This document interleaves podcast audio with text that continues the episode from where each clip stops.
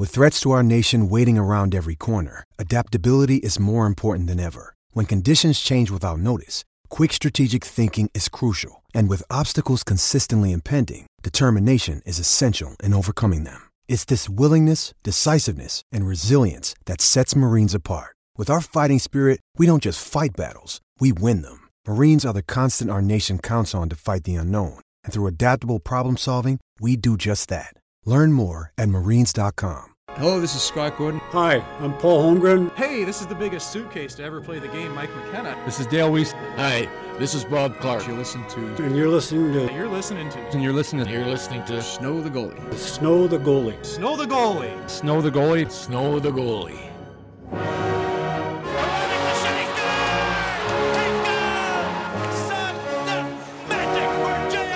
Couturier swung on it,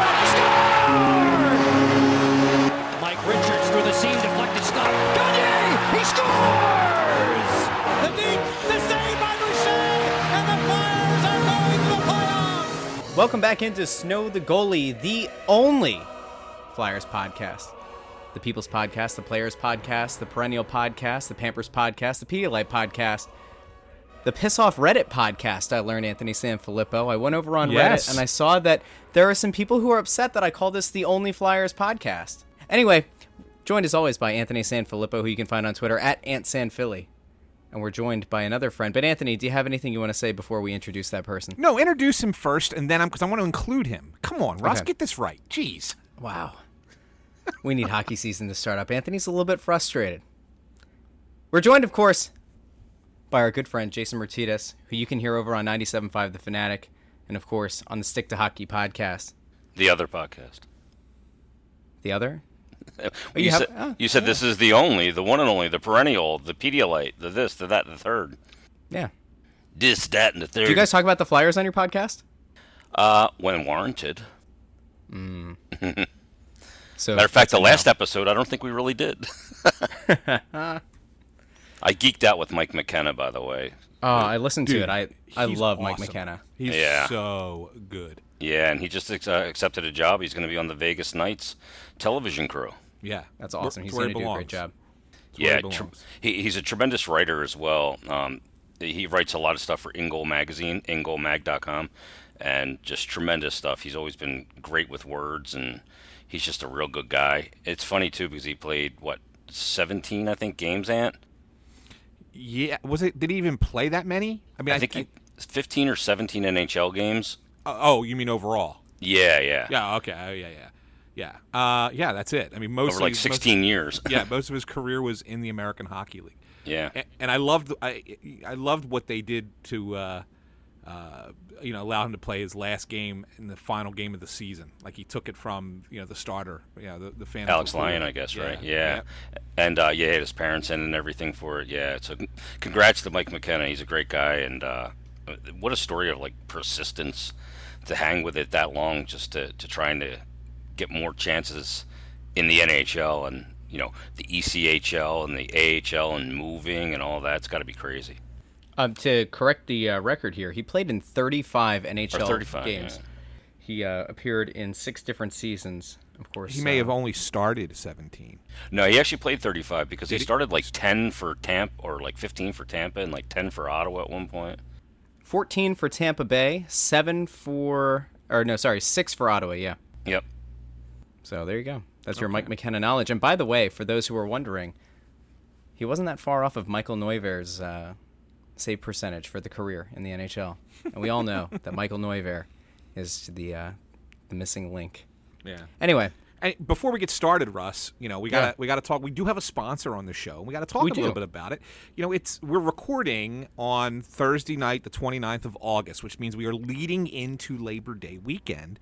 And I'm sure you, Jay, me, I'm sure we're all going to be doing some kind of barbecuing this weekend, if not ourselves, at least attending someone's barbecue. And the best thing to do when you're barbecuing, or the worst mistake that you could have, is not having enough propane. Having your propane tank go out, and then you got to run out to the store. You got to take it with you, exchange it. It costs a lot more money than you think.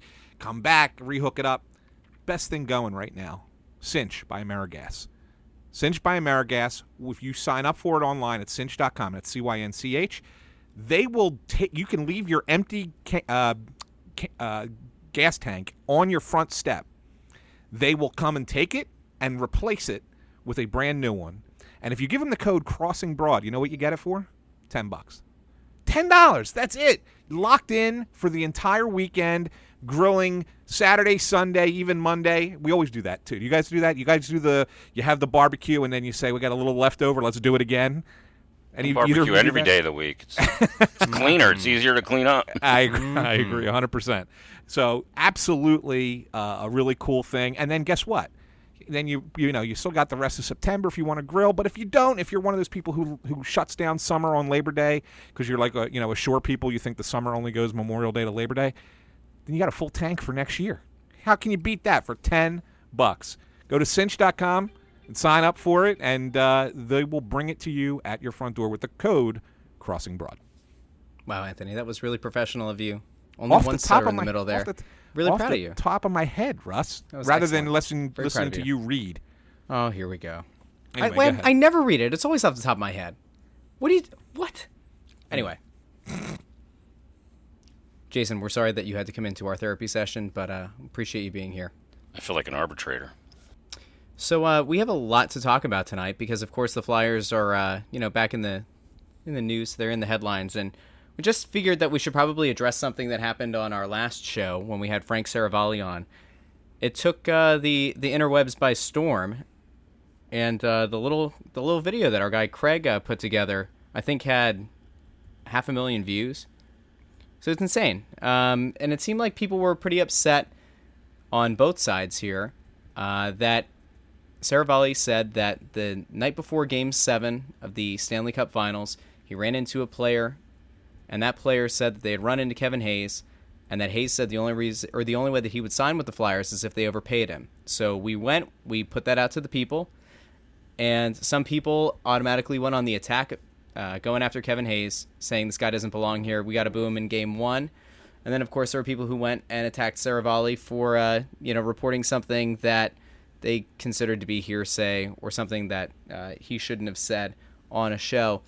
Either way, it got the hockey community talking. So I wanted to just see if uh, there's been any reaction that you might have had, Jason, or in the aftermath here, Anthony, if there's anything that you had after a, a week and a half or so of uh, reflecting. Yeah, I kind of addressed this on, on my last podcast, on the Stick to Hockey podcast, but um, I mean, for lack of a better term, it's like kind of like, mm, well, no shit, Sherlock. Of course he had to be overpaid because he was getting ready to go to free agency, which is his right, and every player is like ticking down the days to get there. So of course you had to overpay him. That's the way it works. That's how free agency works, and and I know that you know at the time when this courting process was happening, um, Frank had put out a tweet at that time um, saying basically that you know it, this was not his first choice that he wanted to go. There were other options. This wasn't you know he was impressed with the presentation that the Flyers presented him when he was in town. Um, and I re- replied to Frank's tweet at the time and just said, you know, don't be shocked that an agent's getting it out publicly that the team can negotiate with him is not his first choice. It's, a way of applying leverage, which is absolutely the case.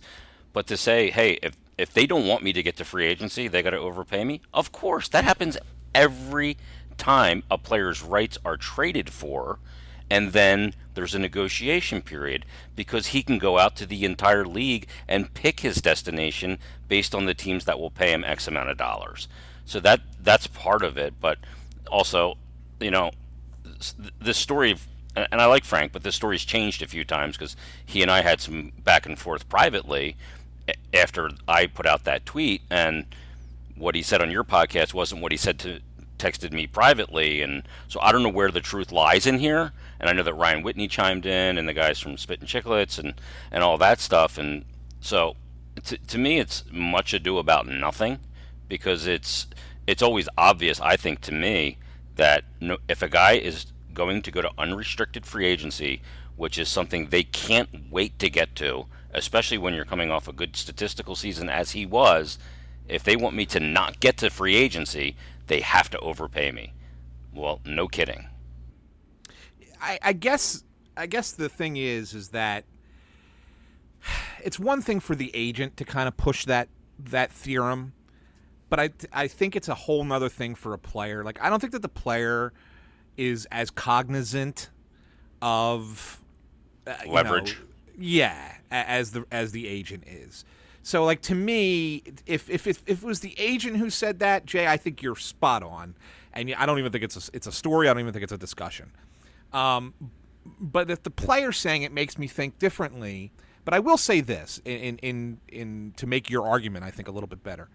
Um, just because players say that, I mean, how many times in the history of sports, not just in hockey, but in the history of sports, has a player signed with a team that he didn't necessarily want to sign with, but geez, they gave him the contract. Okay, I'll go sign there, and then he ends up staying there for years and loves it, and you know becomes a, a star player or whatever. I mean, it happens. It, it, there are success stories like that, so it's not a it's not a huge surprise um, uh, that he would say that say something like that. Um, I- only looked at it when when Frank reported that as, "Wow, how far the Flyers have fallen," because you would never have heard that from a player, you know, 15 years ago, but now you do. And it's like, wow, gee, the world has changed for the Flyers in that regard. I don't begrudge Kevin Hayes for saying that one little bit. I don't think that there's anything negative about him saying it. I would venture to say that many other players have said the same thing all, all across the league. So I, I think that is a, is a is a great way to make your argument that it's not as big a deal as as Frank made it to be. But at the same time, I can understand. You know, you know when Frank's reporting that, I'm like, well, gee, I. I'm the Flyers. I'm. What happened? you yeah, know. I, I get what you're saying, and and yeah, I think they're that's part. I think players have preferences on where do they want to play and who they want to play for and who they want to play with, and sometimes money can change their mind. Like for instance, maybe he wanted to go play in, in Arizona with Derek Stepan. You know, guys that he played with earlier in his career. Those things happen, of course they do. But maybe the team where he wants to go doesn't have the cap space or doesn't have the the same you know value on him as other teams do based on their situation. I mean, look at like Phil Kessel. Everybody thought, well, Minnesota, that, that's a slam dunk. He, he's go back to Minnesota, and he didn't want to. You know, Yeah. is that an indictment on the Wild, or is it that he just wanted to go play in Arizona? And for that's a Rick, good point. for Rick Tocchet, who was assistant coach before and played the good cop with him. Yeah, and that's a good point too, and I can make that connection for Philadelphia. Da- Danny Briere. I mean, that you know, he had 20 offers, uh, and no, and that's not a lie. He had because I we actually did a whole sit down, me and him years ago. Um, he actually had 20 offers, and he outlined the, t- the 20 teams for me that made him an offer. And the two best were the Montreal Canadiens, who were his boyhood team. You know, it's where he grew up, and the Flyers. And everyone thought he was going to pick Montreal. And instead, he chose the Flyers. Why? I mean, who knows? I mean, any number of reasons. Maybe he didn't want to deal with the pressure of playing at home, whatever. But Marty Biron was here yeah, and did well, a sell job. at the time, right? Yep. Marty Biron and he were really close friends, and Marty did sell him on it. But I mean, eh, you know, it's the same concept. You know, just like you said with Kessel, should have gone back to you know, oh, he was going back to Minnesota, and that doesn't go there. Briere had the same opportunity and didn't with Montreal. And to me, and to me, Briere not choosing Montreal was not an indictment on Montreal. It was just sometimes players prefer. Some players prefer a market that's not microscopic, where you're, you know, where you can't go to the mall, like in Toronto. Some players don't like that. Like in Toronto, if you're a good player on the Leafs, you're like DeSean Jackson or Carson Wentz. you know, so it, it's every guy's got a, a different thing he is willing to deal with, personality wise, and all that stuff. And so to me, I, I just didn't like the way it was framed. Um, but you know, it is what it is, and he signed here, so none of it really matters in the long run. Well, I mean, the only thing that will matter is that, you know this is now this is a story in a sense. I mean, it'll go on the back burner for sure. Um, and if if Kevin Hayes has a good season, no one will ever think about it. It'll just disappear at that point. But if Kevin Hayes struggles or is not good or you know gets d- demoted down to the third line and then you know you're sitting there like, oh man, we have seven more years of this contract at that at that dollar figure. Then everybody's gonna then it will come up again. Like oh and yeah, and this guy doesn't even didn't even want to be here. He doesn't even want to be here. And fans can make it miserable on him, just like they have other players in this town, um, especially in the social media age. So I mean, there is the the potential for it to, you know, Start off on the wrong foot. yeah, not be good. But if he has a good, if he gets out to a good start or has a good season or whatever, it, it'll it will it will go away and no one will ever remember. Yeah, the, the one thing about it, and, and there's like an inferiority complex that comes with being a Philadelphia sports fan. Like everybody's going to leave. They're going to. He wants to go to L.A. Ben Simmons is going to leave us and go to L.A. You know, we always have these fears that everybody wants to leave. You know what I mean? And that nobody wants to come now.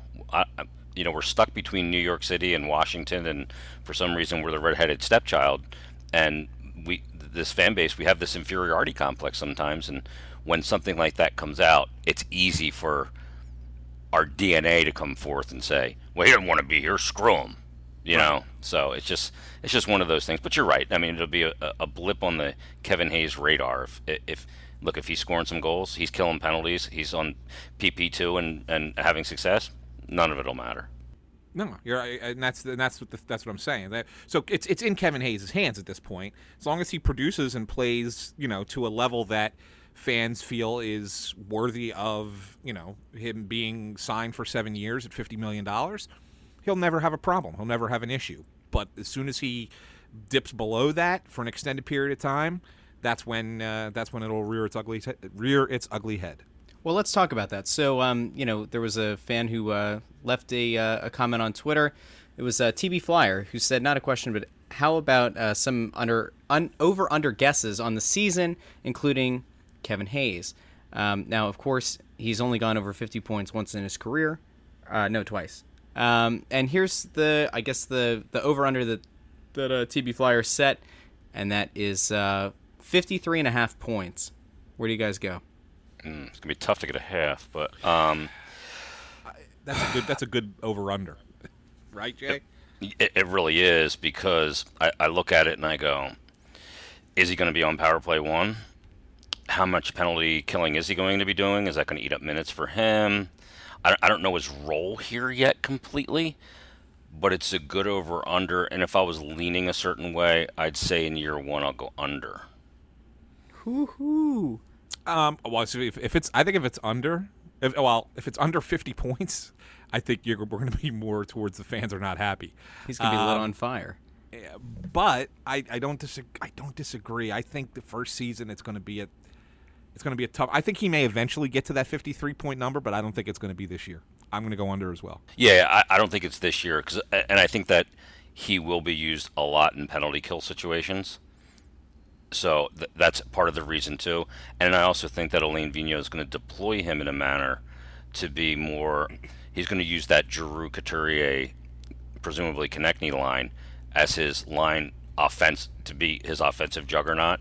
And then he's going to use the, the matchup with the Nolan Patrick line to generate offense. And Hayes is going to be stuck in the middle there a lot of times, having not the greatest matchup th- that he can, you know, be a get offensive numbers in. So I think that's part of the equation as well. Uh, let me ask you this: So, if Kevin Hayes is going to cost you over seven million a year, and let's say JVR doesn't rebound and, and put up, you know, the uh, I don't know, what do we want him to get? Twenty five goals, twenty five plus.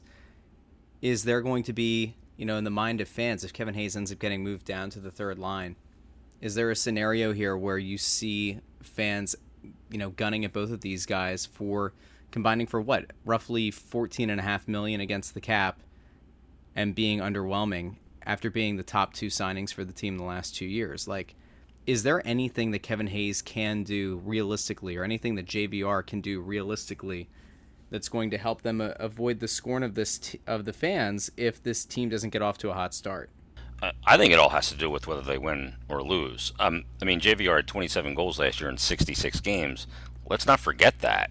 You know what I mean? Um, you know, for the all the seasons that he was in Toronto, he was a per 82 games over 30 goals a season scorer. He's not going to be a guy that's going to give you a ton of points, but he should give you 30 goals. So um, I see no reason why Van Riemsdyk's going to drop off and, and give you less than 30. I really don't. I think his hands are too good and he's got too much touch for that to happen.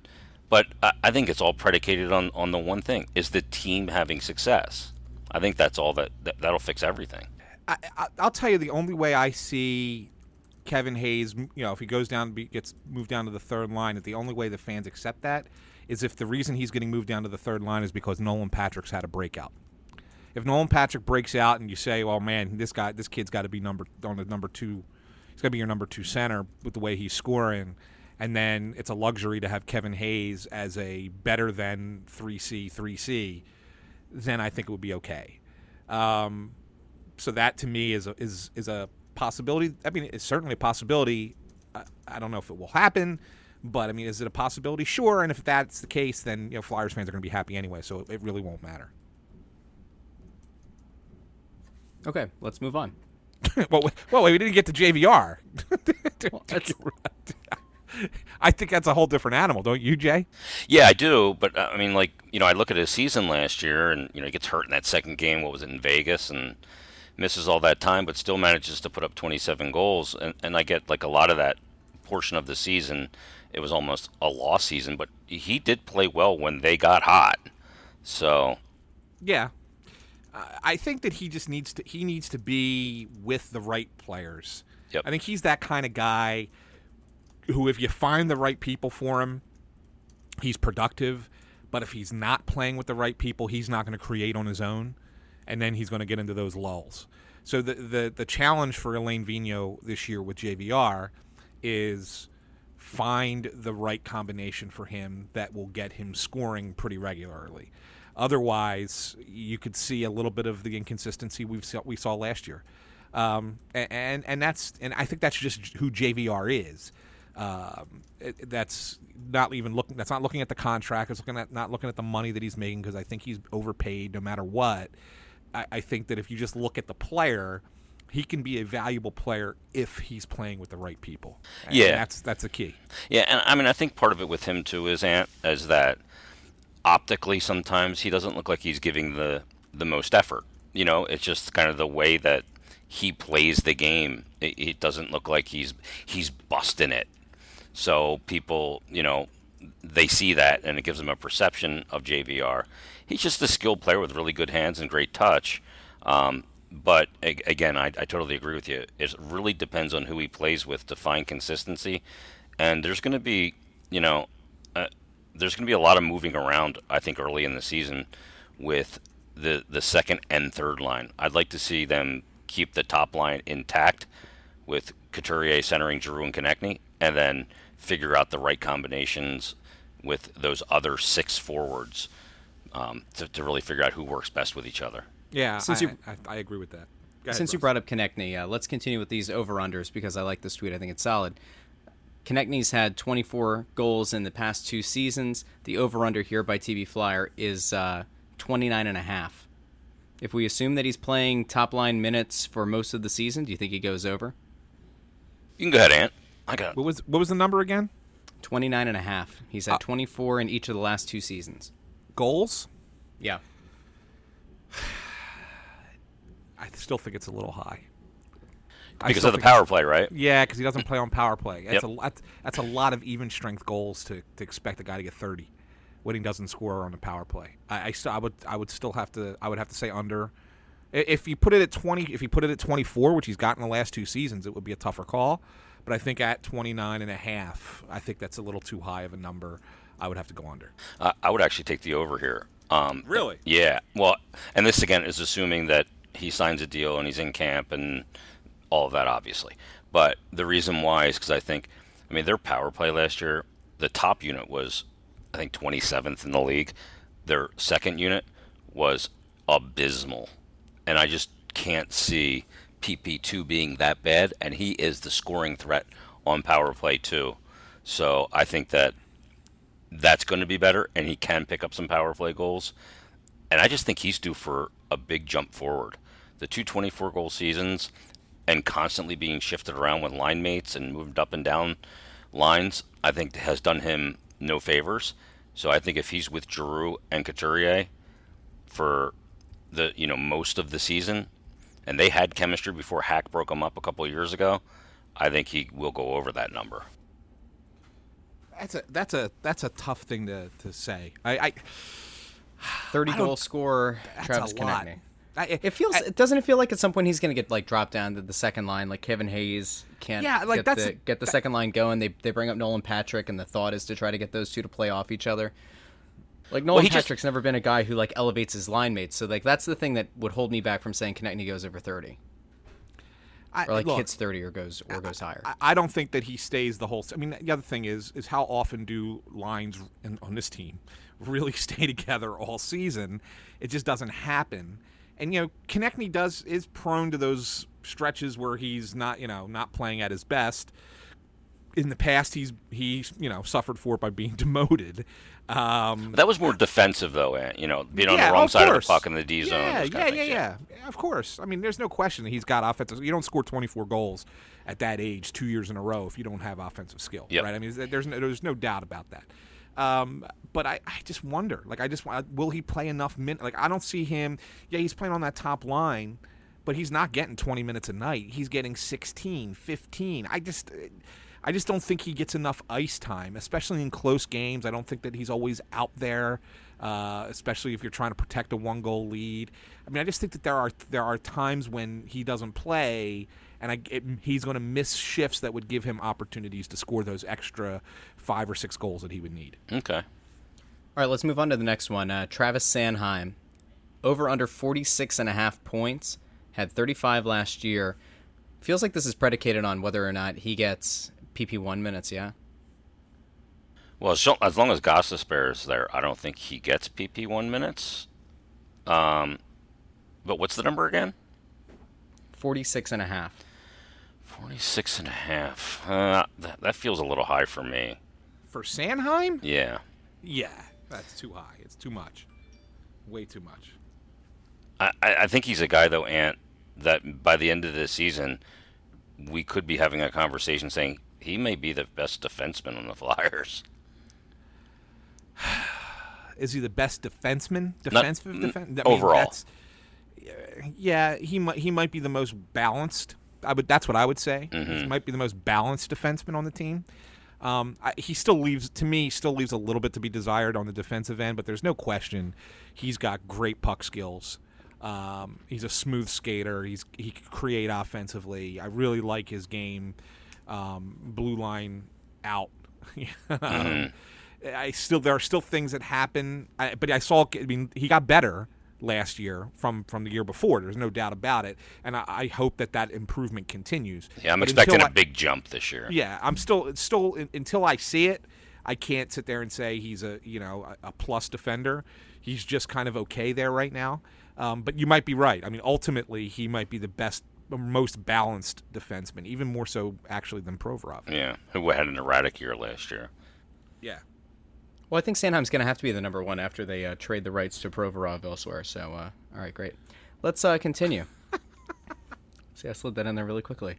Um, anyway, last one Flyers over under 95 and a half points. I know that a lot of people thought that uh, Anthony wasn't Mr. Happy. They've uh, they've attacked him pretty vigorously at this point, and uh, people attacked Seravalli for the same thing for saying that the Flyers are are going to be bottom dwellers in their division. Where do you guys think uh, 95 and a half Well, points? who came up with 95 and a half? The Vegas line, I think, is 90 and a half.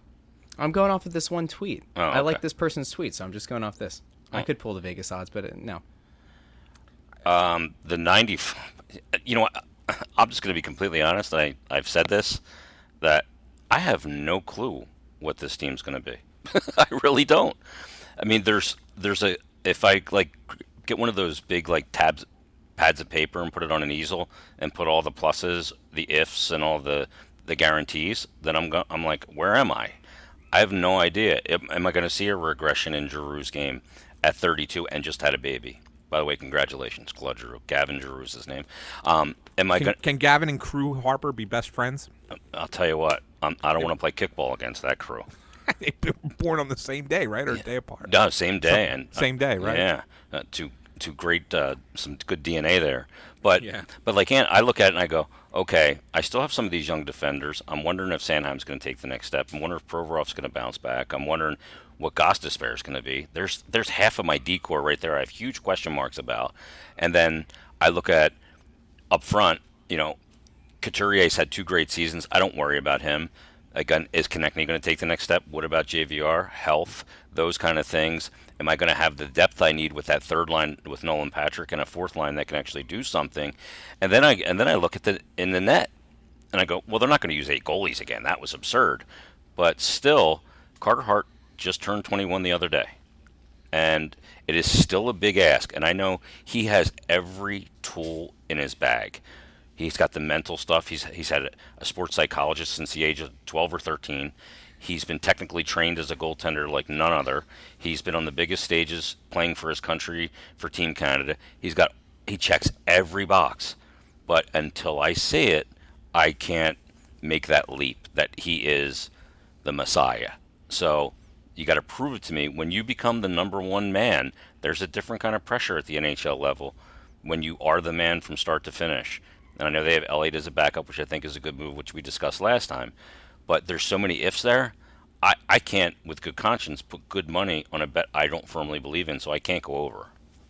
That was a long answer. Yeah, I, well, you know what? Like I, that to me, I think is is my number one concern, and I know that you know, I guess it'll come off as being super negative, but the idea that that people have Carter Hart penciled in to be a, a guy who's going to be like a top ten goalie in the league to me is insane. Like, I, I worry about the immense pressure that's put on him. I get the the sports psychologist since he was a kid. Like, I, I understand that. I think it's great. I think mental health is like a, a massive thing to be able to you know take control of when when you're young. Like, I think there's something to be said for that.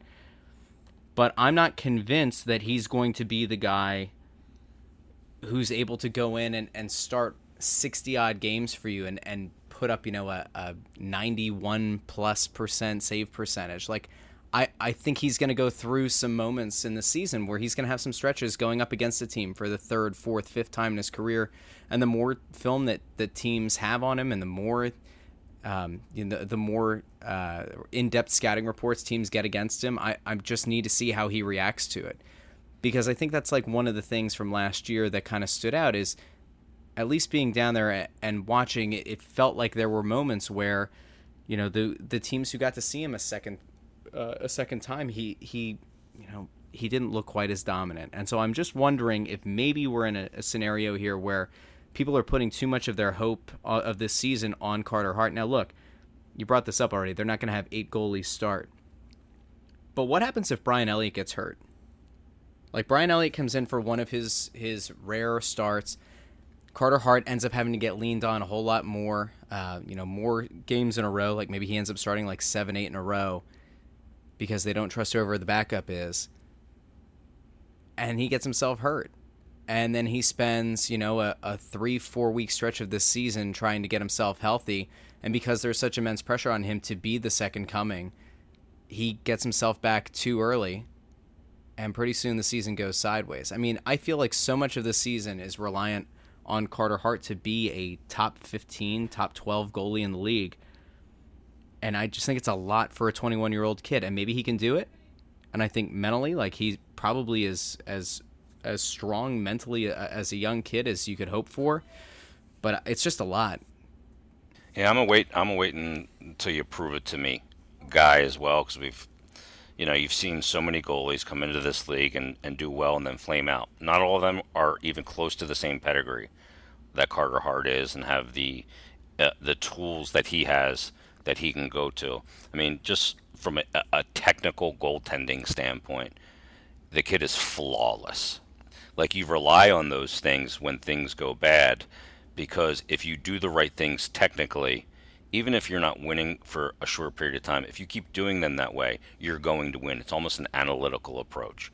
So if as long as you stick to your your technical aspects of your game and his positioning, and that's what it is for him, and his ability to read plays, then he will be able to pull himself out of tailspins a lot quicker than guys that had to rely on athleticism or a little bit of luck and those kind of things guys that are more technically sound make their luck.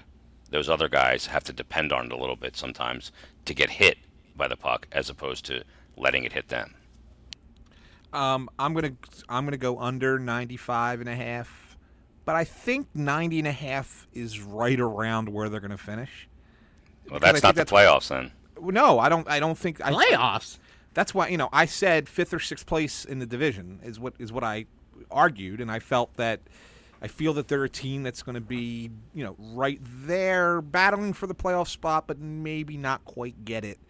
I mean, as currently constructed, as you know, roster wise. Is it possible that changes happen during this season where different players come in or whatever? Yeah, and it, and it changes everything. Is it possible that somebody, another team, has a crippling injury that you know plummets them down the standings? Sure, and then the Flyers are, are the you know lucky recipients of that. Absolutely, but I still think 90 and a half, 91, that's about right. 92 maybe. Um, I think that that's where they're going to be. Is we're going to be the fans are going to be disappointed by that, but I think that's just what they are. Well, let me ask you this, Ant. Who are the if you have them sixth place? Who are the five teams in the Metro that you have ahead of them? Well, I, I said fifth or sixth. I, I think that I think Washington is still the class of the division. Agreed. I think I think Carolina is probably the second best team. Disagree. Um, uh, really? Who's going to stop the puck? Well, well, to be to be determined. But they look. I mean, they had last year. They did it with a, a crap goalie anyway, right? With the way that they play. I mean, they got a nice defensive core. They have you know a lot of a lot of good young speed on that team. I, I, I like the I like where they're at, and, I, and they're a really good coach. I think they're a team that's going to take a step back. Do you really? Yeah. I don't. I think that they're going to be good. I think they rode the jerks thing, and you know, and you know the whatever they call that celebration at the end of home games. I think they rode that momentum, and to me, that's a. When, I don't think they have any goaltending. I know you got away with it, Mrazek and McElhinney last year, but those guys were really good. Yeah, uh, well, we'll see what happens. But I have them too. Mhm. I, I think the Penguins took a step back, but I still think they're better than the Flyers. I have them three, and I believe. I I know a lot of people disagree with me on this, but I think the Rangers are going to surprise people this year. I think the Rangers are going to be a really good team. They they could actually maybe even be up to three. I think they're four. And I think what it comes down to it is that at that point now, who's in that next group? And I think that the of the remaining four teams are all kind of in the same boat. I think the Flyers, the Devils, who are getting better, but I'm not quite sure they're there just yet. The Blue Jackets took a step back, but not a huge step back. And the Islanders, same thing. A, a great coach, and you know they did a lot of good last year. But I think they're the they're a team that could take a small step back. I think that group will finish five, six, seven, eight somehow. I'm just not sure what the what the formula you know format's going to be, and that's why I say I think the Flyers five or fifth or sixth in the division. Yeah, I'm, I I kind of agree with you on the Rangers because the Trouba effect I think is part of it, um, but they also have the goaltending. They have Lundqvist, you know, so that's a team. Like I look at the Devils and I go, no, they're not ready yet because Cory Schneider went a calendar year without a win. They don't have Kinkaid anymore. Uh, uh, uh, We saw it last year when you don't get goaltending, when you make a mistake and the puck ends up in the back of your net, it affects the way you play the game and every other aspect. And if you don't get goaltending, then you're just dead man walking. That's why I don't. With Columbus too, I know they lost Panarin, they lost you know they lost players and talent, but the big one is they lost Bob, and I don't know what about Korpisalo. You know, is he going to be good? Yeah. So that's tough. That's a tough ask for me. And the Penguins, to me, I think you're right. Ant. I think they're sliding, and it's like the credit card bills finally come due. You know, Right. you bought all this stuff all those years and used draft picks and stuff, and now you get the bill in the mail, and you're like, oh my god, we actually have to pay the bill. Um, rightfully so. They went out and they went after cups, and they were a great team. And uh, is Malkin gonna? What's he gonna be this year? He says, you know, he knows he's got to be better. I don't worry about Crosby. He's Crosby, and he's on just a different planet. But the goaltender, what is Murray? I mean, since they've won cups, I mean, Yeah, he's not been good. he he's been at the definition of average. So, um, yeah, I don't know, and I don't know, I don't know about the Islanders either, because Barry Trotz was able to shave 103 goals off what they gave up the year prior when he wasn't the coach. I mean, that's incredible. they were the worst defensive team in the league, gave up the most goals, and they were the number one and- team in last year. And Robin Lehner also also had a great year, and he's not there anymore. Yep. So, I mean, that's that's why I that's why I was again much like your concern for Carolina, my concern for the Islanders is who's stopping the puck. Yeah, no, rightfully so. I mean, even if the Islanders regress to the norm, they're going to be close enough to the Flyers, right? Like it, it could go either way. So it feels like they have to be a middle of the Eastern Conference or a middle of the Met kind of team, don't they? I, I don't understand the people who think that the Flyers are going to be like the the second or third best team in the division. I yeah, I've seen see some. it. I- I've I seen some like- national like- guys saying that, and I'm. To me, it's like I got to see it first. And I, I don't know what. And again, the one big thing too, Russ. What what's the Vino effect? Well, and that's that's uh, funny you should say that because uh, Chris Naffy at Chris Kringle in 1977 said the team has a better head coach, better assistants, improved their defense, improved their second line, got rid of dead weight like MacDonald, Lehtera, and Weise. So shouldn't they be at least fourth in the division? And and notice that Chris leads off with the head coach and the assistant coaches. What kind of impact do you think those guys are going to have? I mean, can can they turn this team into a legitimate contender in the Met with more or less very similar personnel to what they had last year? Granted, you know Niskanen and Braun should probably help solidify that defensive core. You add Hayes to be your, I guess, legit two C and push Nolan Patrick down to three C. But outside of that, you, you didn't make a, a massive impact kind of move. You didn't make a top tier talent acquisition. So, do we really think that Alain Vigneault? Yeo and uh, and Michel Therrien are, are going to be able to, you know, push this team into the top of this division. Well, let me ask you guys both this: What's this team's identity been the last three or four years? They haven't had one. Mediocrity. They haven't had an to, identity. to me, they actually, yeah, they really haven't had an identity. You're right. The only thing I can make us come close to with an identity was what inconsistency. you know, they they lost eight last year and then rattled off eight. They won ten, didn't make the playoffs. They lost ten straight, they made the playoffs. They are so hot. They're like a bipolar team. Like young players, I always say are bipolar because the gap between their really bad play and their good play is huge, and that the older they get, the the, the, the basement comes up and the ceiling goes even higher. So, but they're they're either really bad or they're going these runs, and you're going, well, why can't they be this team all the time? Well, eventually, you know, if you don't have the depth, talent, and goaltending, you can't sustain that. But when I look at what they can be, is in this coaching staff, I think the number one job is to have these guys ready to play every night and develop some consistency through the you know the habitual nature of a season. They they have to find that this yin and yang, and you have no idea what you're going to get. This is going out in a game against Tampa and going down five nothing, then coming back and tying it and losing in overtime. You know, it, it, it's bizarre, but that's the thing that that coaching staff needs to fix. And if they do fix that, who knows? Because the the year prior to last year, with less talent than they had last year, they had 98 points. Now Drew put them on their back for 102 points that season, but still. I, you know, the Flyers are banking on this. I think Jay, you would agree with me. I mean, if you look at what they did, they basically made a couple of um, you know moves around the edges. You know, with the veteran defenseman, right-handed defenseman, um, and then Kevin Hayes. Although that's a big splash financially, it, it's not moving the needle, right? So they're hoping that bringing in this coaching staff of you know Vino, Therrien, and Yeo, they move the needle. They change the the you know what the what the team is. The perception. Yeah, change the perception of the team and make them make them likable again. Yeah. And so that's what they're counting on.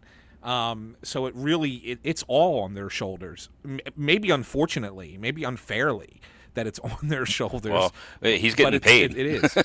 well, yeah, he's getting. I get Yeah. that he's getting paid, right? Well, but I mean, but but I mean, yes, of course. I mean, and a, you want the coach to be successful. There's no doubt about it. But you know, a coach can only do so much. I mean, co- to me, coaches don't necessarily win as much as they lose. Uh, I think that I think that that's that that's a thing in all sports in general. Totally agree. Um, uh, so it's hard for a coach to get a team to be better than it really is. I mean, a little bit they can help a little bit in that in that vein with you know strategy and systems and things like that. But I don't I don't sit there and say, oh my god, that guy's an overwhelmingly great coach. You know, I look. I, I, I love Craig Berube. I think he's a good coach. You know, he just won a Stanley Cup uh, uh, as a coach. But you sit there and you're going to tell me that this guy is, you know, the second coming of Scotty Bowman. No, he's not. Uh, he was a good motivator. He got that team going in the right direction, really kept it moving, kept it light, kept it loose in the locker room. And that's what's great about Chief. Uh, and then, you know, just rode, the, rode that wave but I'm not sure that that's something that you're going to look at year in and year out for consistency. I don't think you can say that for any coach. I mean, they're only only the very elite of the elite, like Scotty Bowman, who wins you know nine Stanley Cups. That's that's the you know that's a different level, and I don't think Vino's on that level. So I, I don't know. I think it's a little bit too much to expect a coach to come in and, and turn everything around. I know as when I was growing up, before I could get a media credential, I never paid money to go watch a coach coach. you know, players play, and, mm-hmm. and it's and you're right. A coach can only do so much. It's up to the players. It really is. All right. So speaking of the players, and since you had mentioned before that you know these coaches are going to have to work to try to build chemistry with their players, we are another week and a half since our last episode, and neither Travis Konecny nor Ivan Provorov have reached an agreement on a contract with the Flyers.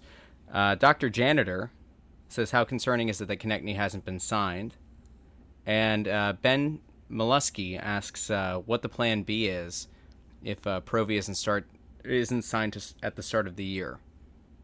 What does the defense look like without him plugged in? Well, that's why Hagg's still here. You know, I think that's why he's still here. That's what that's why they're carrying an extra defenseman. Yeah.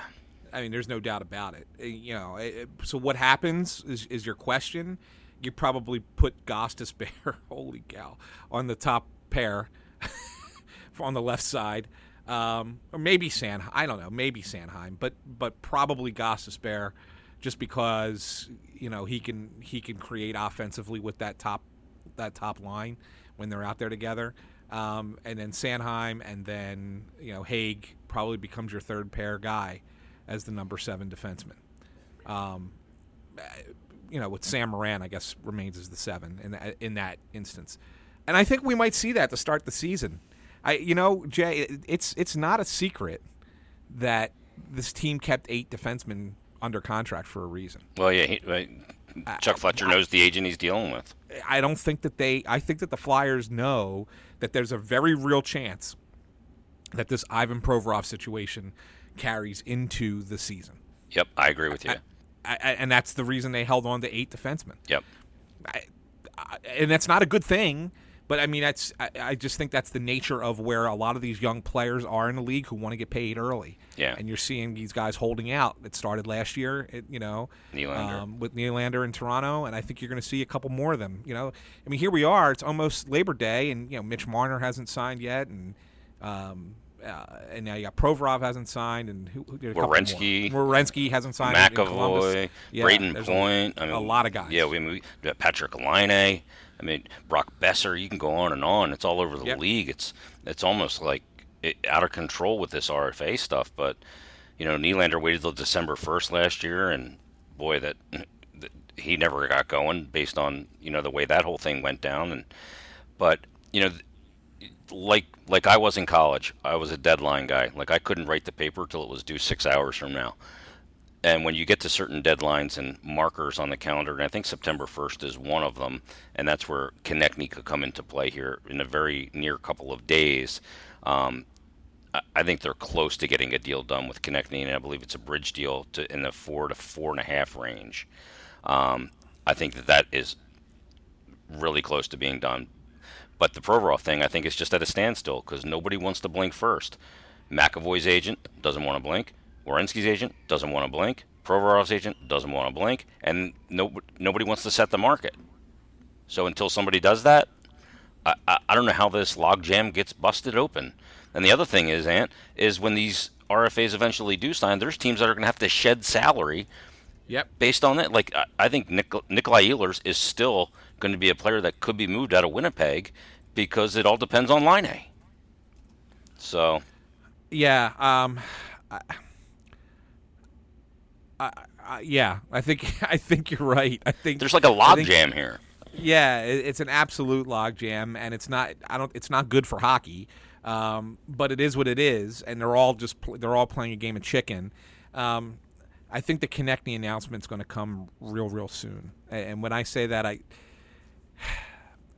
I, I almost I, I almost want to be bold and say it's going to come out tomorrow, Friday, um, but I think it's probably going to be Tuesday when they get back from Labor Day weekend. Mm, yeah, I, I think I think it's going to be Tuesday, and I think that your numbers are pretty darn accurate. yeah. I reported it about a week ago that I had some information and that that was you know they were coming down to getting that deal done and it was getting real close and um, the September first. That's why I kind of alluded to that September first with him is basically when I believe that it will be wrapped up and Uh, I think you and I are hearing very similar information, Anthony, Yes, yes. mm, which is often the case.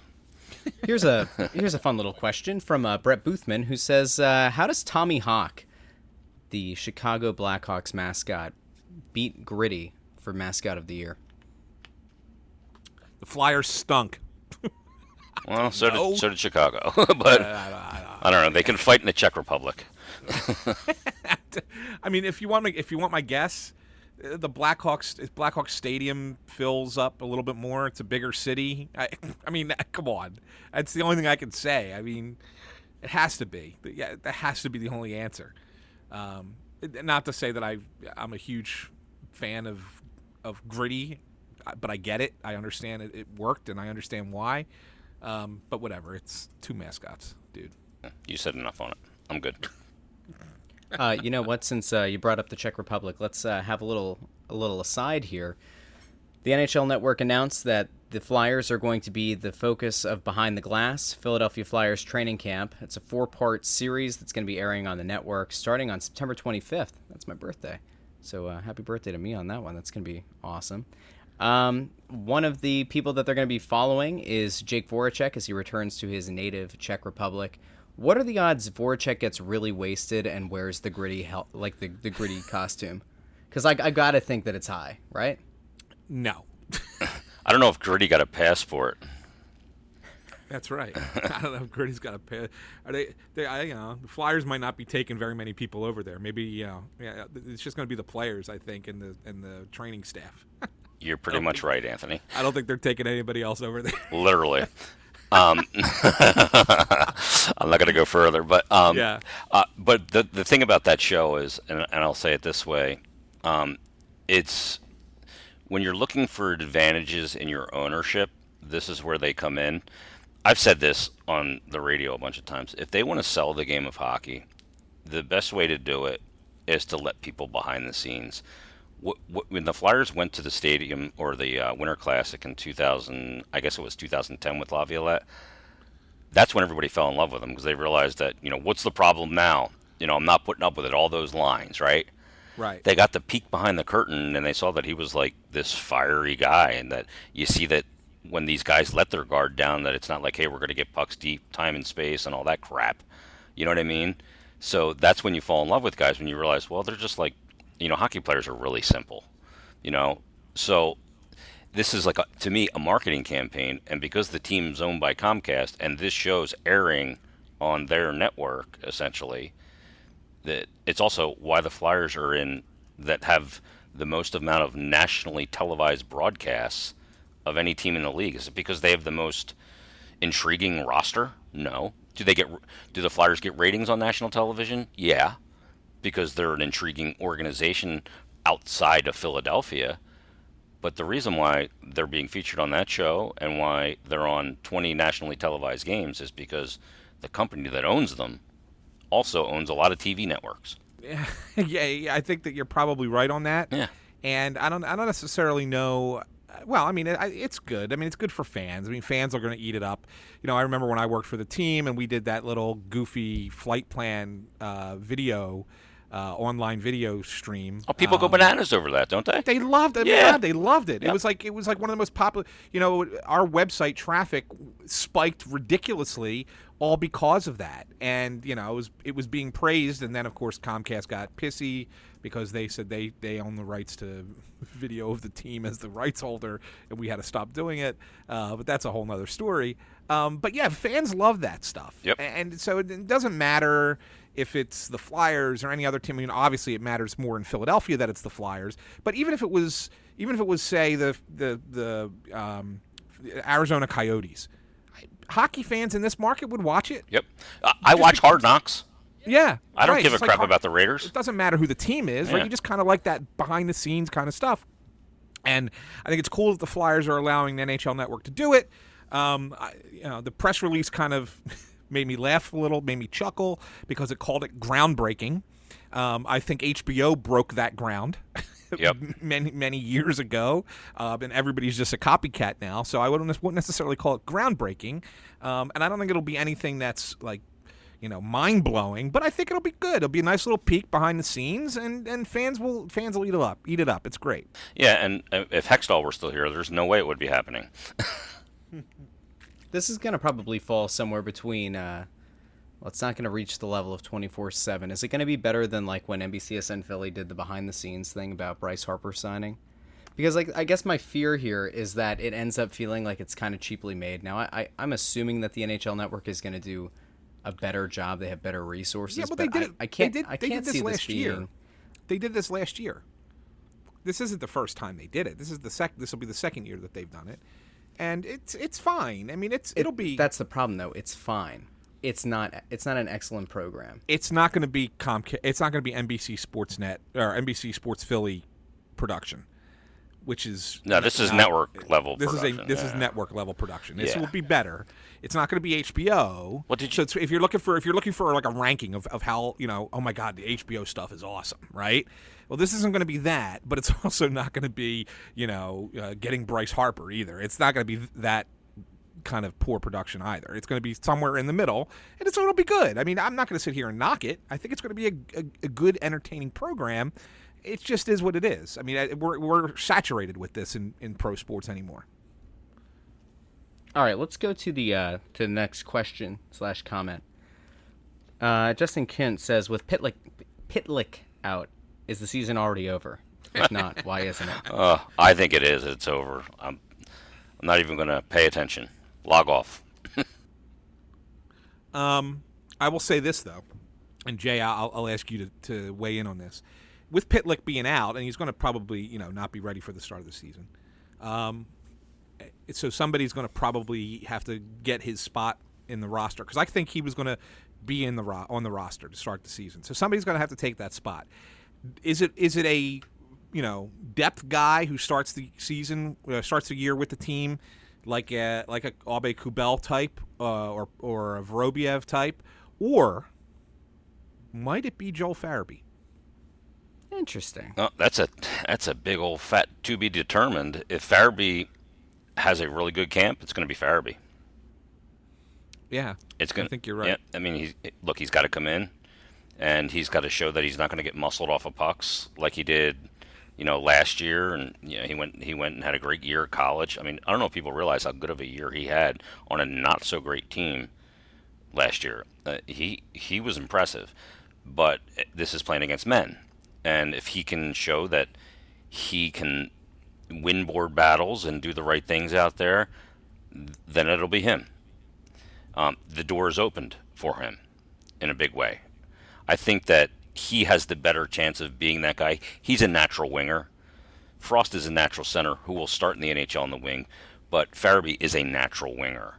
So to me, that's part of the reason for the leg up for Farabee over Frost in this scenario. And the door's open for Farabee. No, he's just got to bust it down. He's just got to. Yeah. A- And I, I think he's. I think Frost will end up being the better player overall. In in the grand scheme of things, that's how I would kind of look at it right now. But Farabee's the guy that's more ready to make the jump now than Frost is. I think. I agree, and I think that this might be, like you said, this might be his opportunity to make the team at the start of the season, and then for and then force the Flyers to you know make a decision, you know when the time comes. Does Farabee is Farabee playing well enough at the NHL level to stay, or is he a little bit overwhelmed and needs some seasoning in the AHL? And then you call, and then you either bring him bring back Pitlick from his injury, or you call up a you know a, a fringe guy or veteran you know whatever veteran minor leaguer to come fill in for a few games, whatever the case might be. I, but I think this is his opportunity to actually make the team. Yeah, I totally agree, and I'd love to see it because I, I think an inje- this this league is getting younger, faster, it's more skilled. He checks all those boxes. I think there's an enthusiasm that comes with the young guys like this that becomes infectious in a locker room, and I'm all for it. You know how to get your guys a lot faster, right? Hmm. Bring back Jori, Jori Lehtera. No. All right, let's move on to. Uh, he looked like he was carrying a piano up and down the ice. Yeah, uh, what was the piano full of? Anyway, let's go to uh, Firevox, who says uh, Firevox, our Ryan- good, our old with- friend. I Where's know. he been? Firevox even said, "Howdy, fellas, long time no see." Anyway, uh, Firevox says with uh, Brian Elliott only on a one-year deal, what are some names you'd like to see plugged into the crease for 2020, 2021? Have either of you uh, thought to look that far ahead? Um, i- is it a one-year deal? I thought it was a two-year deal. I hear some furious typing, which makes me think somebody's looking up uh, 2020, Yeah. 2021 for you. Okay, no, he did sign a one-year, two million dollar contract extension. Um, well, it'll depend on how he makes it through the year, whether they continue with him. He seems like a perfect guy to, to me to transition into that mentor role and still be able to, when he comes in, be able to play at a, at a pretty high level. Um, but that being said, who's the, who's kind of in the wings? Well, you look at, I mean, Ant- you look at Felix Sandstrom, but it, it, for goalies to develop, they got to play, right? Right. Right. So, w- what is the workload of Carter Hart at that point? You know, how much money are you going to allocate to Hart when his deal comes up? Um, you got to consider all of these things. You know, you could you could go out and you could look for if after this season you go out and you find a guy like Robin Lehner, who's making five million for one season in Chicago. You could find a guy like that. Yeah, I think that's probably the right way to go. I mean, cause there's there's uh, two goalies that are coming over this year, right? Ustimenko is the other one. Yeah, that's that's coming over. Um, I, I think that they're both guys who have a shot to eventually be NHLers, but I don't think that they're anywhere close. So uh, to to sit there and say that within a year, Well, you can't have two I young guys. You can't have two young guys with a 22 year old right? year. Not only that Yeah. too, but I mean, but I don't. But even still, I mean, even if even if Hart were a couple years older, let's just say, Yeah. I, I'm not even certain that either Sandstrom or Ustimenko being playing professional hockey in North America for just one season, most likely splitting time, no less. Um, would be prepared for the NHL. No way. in that short a period of time. Yeah, no right? way. Totally agree. Right. So I don't I don't think that that's a a possibility. Although I do think that they both have a chance to be NHL goalies at some point.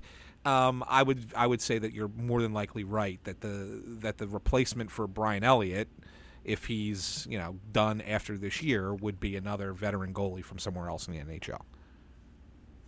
Uh, just a side note here and a question: When's the last time one of you guys played a uh, an NHL video game? Uh, probably about a year ago. Yeah, that's it's pro- maybe even a little bit less, but, but close to a year. So there was a little bit of outrage going on that Claude Giroux was uh, number 32 on NHL 20's uh, power rankings. He's an 89 overall. He's got the top face-off rating in the league with a 95. Do you think an 89 is low for Claude Giroux? Um, well, can you can you tell me where some of the other players are?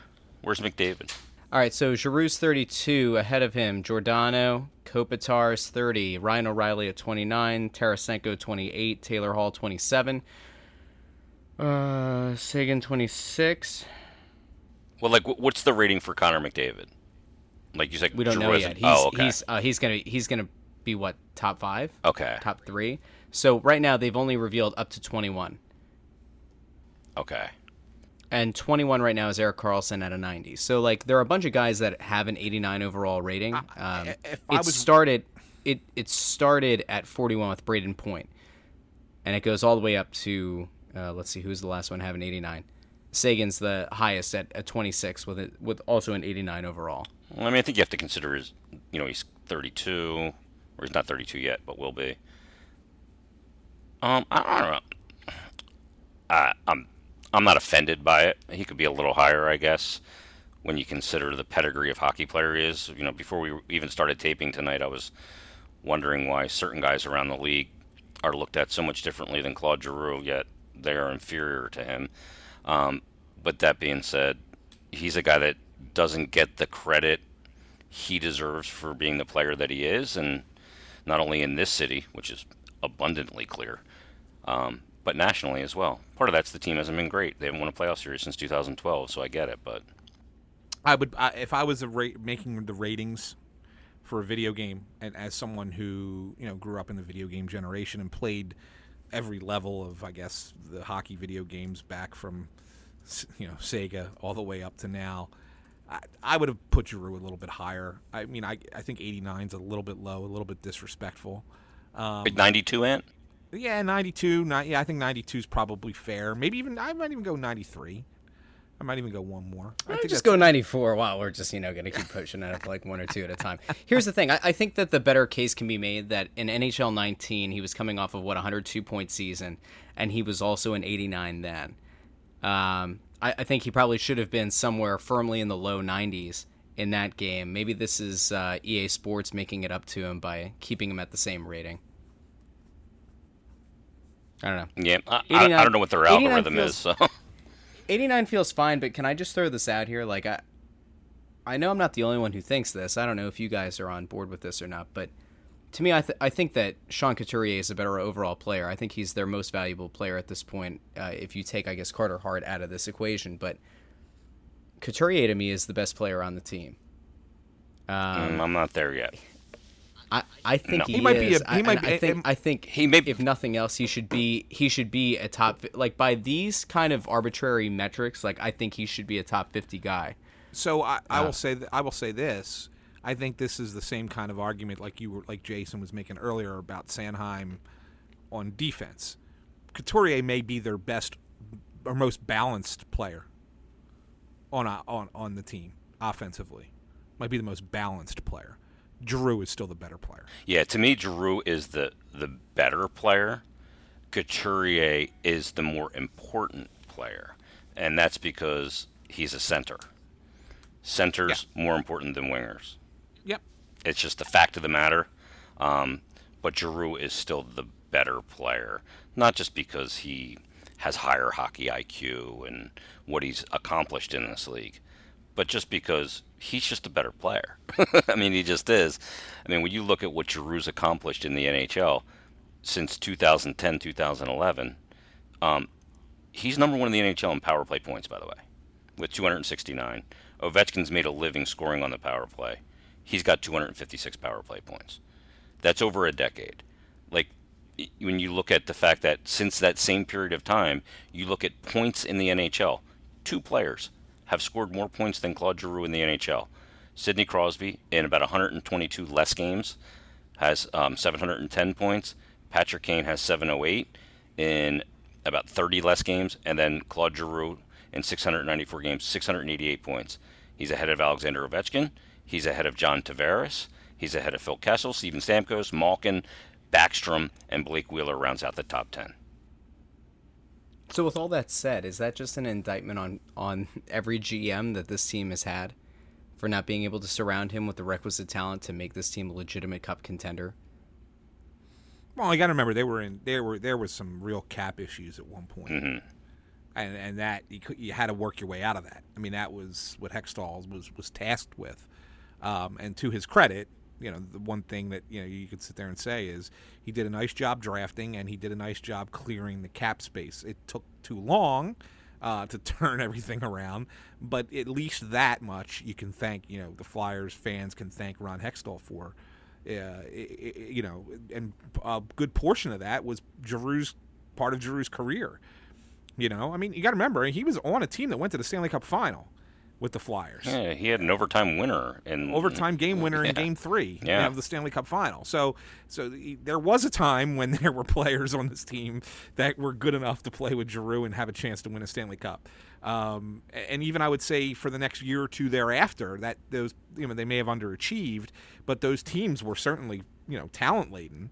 Um, it wasn't until I think really the the strike uh, the lockout shortened season um, when they missed the playoffs that we started to see uh, that the team around him maybe wasn't as good as it needed to be. And even though there have been a couple of playoff appearances since, the team just never got good enough at that point. Yeah, I mean they've the the thing that they've missed is depth and another high-end talented scorer to put next to him and goaltending, of course. If you don't have like look at like St. Louis why they won the cup. They had tremendous depth, strong D, and the goalie played great. Like the, winning in this league in the playoffs is not complicated. how to do it, right? This isn't like rocket science on how to build a team, but you never know how players are going to mix, and you never know when a certain player comes into a certain system, like Pat Maroon or some, you know those kind of guys. Like the role that those guys play in a playoff run is incredible. I mean, you look at a team like Edmonton; they have McDavid, who was in on 51, I believe 51.7 percent of Edmonton's goals last year, and they had a 50 goal scorer in Leon Draisaitl. They didn't make the playoffs, so you got to have depth, you got to have goaltending, and you got to have a couple high-end talent players. And and to your point, Russ, they didn't surround him correctly. Now they got themselves into cap hell because they the the Pronger injury, the trade of Richards and Carter, they charted this new path, and then they got themselves into a fiscal disaster, and that, that's why they haven't been able to capitalize on it to this point. Let's get to the. I guess this is the last thing that I, I think is probably worth touching on. Um, it, and it came out today. It was uh, Darren Dreger of TSN who put out that based on progressive discussions with the NHLPA, expect the NHL to announce within a day or two its intent to decline its option to reopen the CBA. Uh, do you guys have any reactions to uh, to that news? It's good for the league. Yeah, it's nice to know that they're, you know, they don't have the gun squarely pointed at their toe again to shoot themselves in the foot. Um, you know, the the problem with this league's always been like there's been no faith that they're going to not have a lockout, or like every time a CBA comes up, there's going to be two sides dug in, and you know, Bill Daly's going to say this is not the hill we're going to die on, and you know all these things, and it looks like you know the game's moving in the right direction. Whether you believe that from a product standpoint could vary uh, depending on what you like, but um, I think it's good for the league, and I think there is some labor peace right now, and I think both sides see the same thing, and and want to move this forward with another club coming in a couple of years in Seattle, and then the other thing you see, you know, the, the players not using the escalators this year and probably won't next year. Um, so they're getting pretty savvy with how to handle this system that they're in right now. I had uh, lunch um, last week, or no, two, yeah, last week I guess it was, uh, with a former NHL governor, um, and the the league is in a good place financially. Um, they're they're in a really good spot, and everybody seems to be happy with the way things are are going. Um, with you know the cap's going to go up again next year. Um, that the whole escrow thing is is not out of hand like it once was. Mm-hmm. Um, I, I, I think it's I, I think it's a, a, good spot to be right now. Um, that doesn't mean that down the road it, it can't change. But uh, the, this former governor actually praised Gary Bettman, um, who is is is obviously hated by the fans of the sport, but and, and, he plays into it. I mean, that's the one thing that I think Gary really needs to stop doing is play into the you know play the heel. Um, uh, but at the same time, from a business perspective, this this governor, former governor, said, uh, yeah, that Gary Bettman has done great things for the league and is making these teams a lot of money, um, and the players are, are happy, and and it's the league is competitive. Uh, you just got to get into the playoffs and you have a chance to win. Um, and that's kind of what they want, and that's that's the you know the thing that they're shooting for. Uh, we could sit us older uh, guys can sit here and say, yeah, the game's faster, but uh, you know, is it is it as good as it once was? We don't know. I mean, I'm not certain about the entertainment value of it in comparison to what it was when, you know, I was in my 20s and and, and even in my 30s. I, but I mean, that's that's picking nits. I think that for today's generation, for this league where it's at right now, it's in a good spot. And this is a this is good news. This is really good news, and it probably means we're looking at another you know eight to ten years of good labor peace between the players and the teams. Yeah, and just to to jump on that real quick too, Ant, that that TV deal that's coming up too in the U.S. and it looks like ESPN is going to get back into the game, at least on a lower level and some kind of shared situation along with NBC. So we'll see how that plays out, and um, we'll see if they actually maybe consider putting the sport back on Sports Center ahead of uh, cornhole or badminton or something. you don't love cornhole? Come on. Uh, I like the Cornholio episode of uh, Beavis and Butthead, but no. My uh, my, f- my former um, intern at the Flyers is the sideline reporter for cornhole on ESPN. Boy, get out! You really sh- Danielle Ma- Danielle Maslany. You really shaped his future. Danielle Maslany. She's doing a good job. Whatever. She's doing a good job. Mm. Proud of her. Proud of her. All right. Well, I think that's probably a. Is that a good spot to wrap up? Because I think uh, so. I think it, that's- it's that's nine an fifteen. interesting little anecdote to uh, to wrap this thing up. After we had a bunch of technical difficulties because uh, my computer is, I think, ten years old. I think it's probably time take this old sucker out behind the shed. Well, get out the forklift and carry that Commodore 64 outside there, brother. Mm. All right. Well, Jason, thanks for joining us. Thanks for having of course, me. go go check them out over on 97.5 The Fanatic. Go check out Stick to Hockey, where they maybe, kind of, sort of, will talk about the Flyers from time to time. wink, wink, nudge, nudge.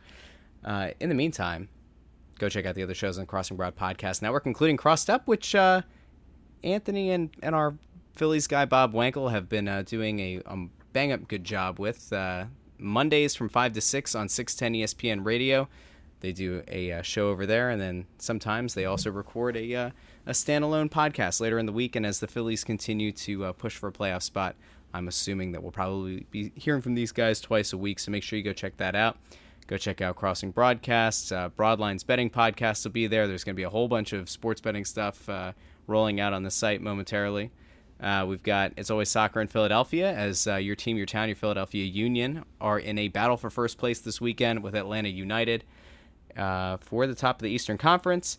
And Crossing Broad FC, where we'll be giving you uh, some prop bets to take a look at for the EPL and for all the international soccer leagues. So, for Jason, for Anthony, I'm Russ. Thanks for listening, and we'll talk to you again next week.